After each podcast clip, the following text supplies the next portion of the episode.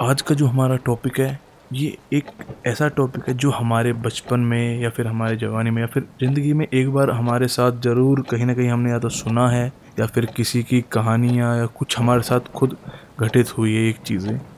तो आज अगर हम बात करें कि चार दोस्त एक जगह बैठे हुए हैं तो इस टॉपिक के बारे में बात चलनी ही चलनी है और अगर हम बात करें कि उसमें रात का टाइम हो तो सोने में सुहागा है।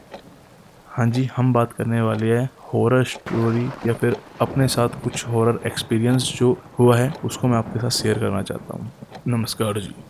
मेरा नाम सौरभ दायमा और आपका स्वागत है सौरभ दायमा टीवी पॉडकास्ट के एक नए पॉडकास्ट में।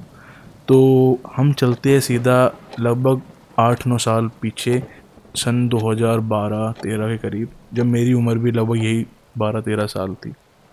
गुड़गांवा के एक छोटे से कस्बे सोहना का एक छोटा सा गाँव लोहट की। अगर मैं बात करता हूँ आज से आठ नौ साल पहले की तो आप मान लीजिए उस इलाके में लाइट की थोड़ी बहुत प्रॉब्लम थी और ऐसा भी नहीं है कि बहुत ज़्यादा, बट ठीक ठाक प्रॉब्लम थी। उस टाइम आठ नौ नौ, साढ़े नौ, दस, लास्ट, पूरा गाँव ही शांत हो जाता था। कुत्तों के भौंकने के सिवाय और कुछ भी आवाज़ पूरे गाँव में नहीं आती। पूरा गाँव एकदम सन्नाटे के साथ बीता हुआ। तो ये लगभग अपना सर्दियों का टाइम था।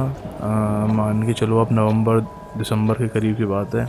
हमारा जो घर है काफ़ी बड़े एरिया में फैला हुआ है। उसका एक आँगन था उसके अंदर था कटहल का पेड़ जो कि अगर मैं बात करूँ कि जहाँ पे हम सोते हैं गाँवों में आपने देखा होगा एक होता है चौबारा या फिर हम उस जिसको बोलते हैं बैठक।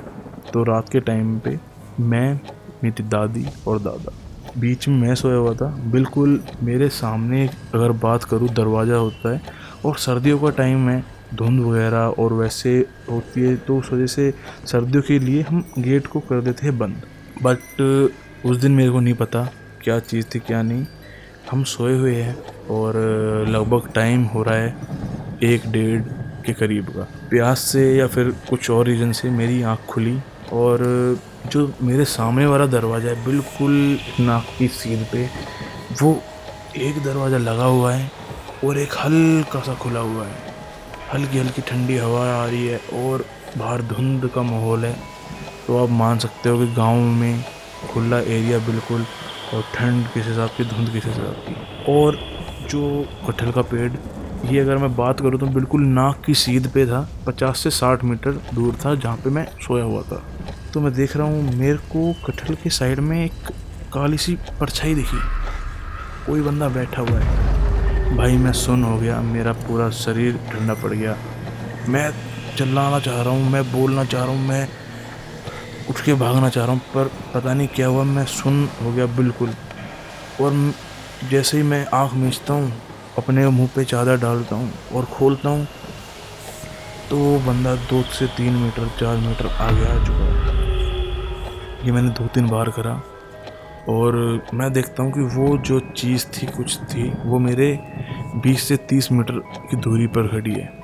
मेरा शरीर पूरा सुन पड़ गया, मैं बस, मेरे को ही पता है कि ऐसे अपनी पूरी ताकत ला के और जितना भी मेरे से हो पाता था, मैंने चिल्ला दिया और मेरे साइड में जो मेरी दादी सोई हुई थी, उनको मैंने जगा दिया। तो जैसे ही वो उठी उन्होंने बोला, क्या हुआ? मैं क्या सामने मेरे को कुछ दिखा है बट उन्होंने सामने देखा, बाहर तक देख के मेरे दादाजी भी रात को उठे टॉर्च लेके बाहर तक घूम गए बट उनको कुछ भी नहीं दिखा वहाँ पे। ये बात है ना, अभी मैं आपको बता रहा हूँ, मेरे अब भी धक धक हो रहा है दिल में और रूंग रूंग खड़ा है मेरा। मेरे को पता है कैसा एक्सपीरियंस था वो और क्या चीज़ मैंने फेस किया, क्या मेरे को लगा था उस टाइम अभी मेरे दिमाग में अचानक से ये चीज़ आई क्योंकि मैं यूट्यूब पे स्क्रॉल कर रहा था और मैंने एक चीज़ के बारे में देखा ऐसे रील्स वगैरह आजकल आप देखते हो स्लीप पैरालिसिस तो मैंने उसके बारे में देखा, पढ़ा और थोड़ा सा एक दो रील जैसे उस मैंने देखी तो मैंने गूगल पे सर्च करा तो उसके बारे में पढ़ के मेरे को पता लगा। वर्ड टू वर्ड जो मेरे साथ हुई है सारी चीज़ें मैच कर रही थी। बट मेरे को ये समझ नहीं आया कि मेरी आँख खुली हुई है और मेरे को फील हो रहा है पूरा। अब या तो ये डिल्यूजन मान लीजिए, या फिर जो भी मेरे साथ हुआ, वो कुछ और ही है।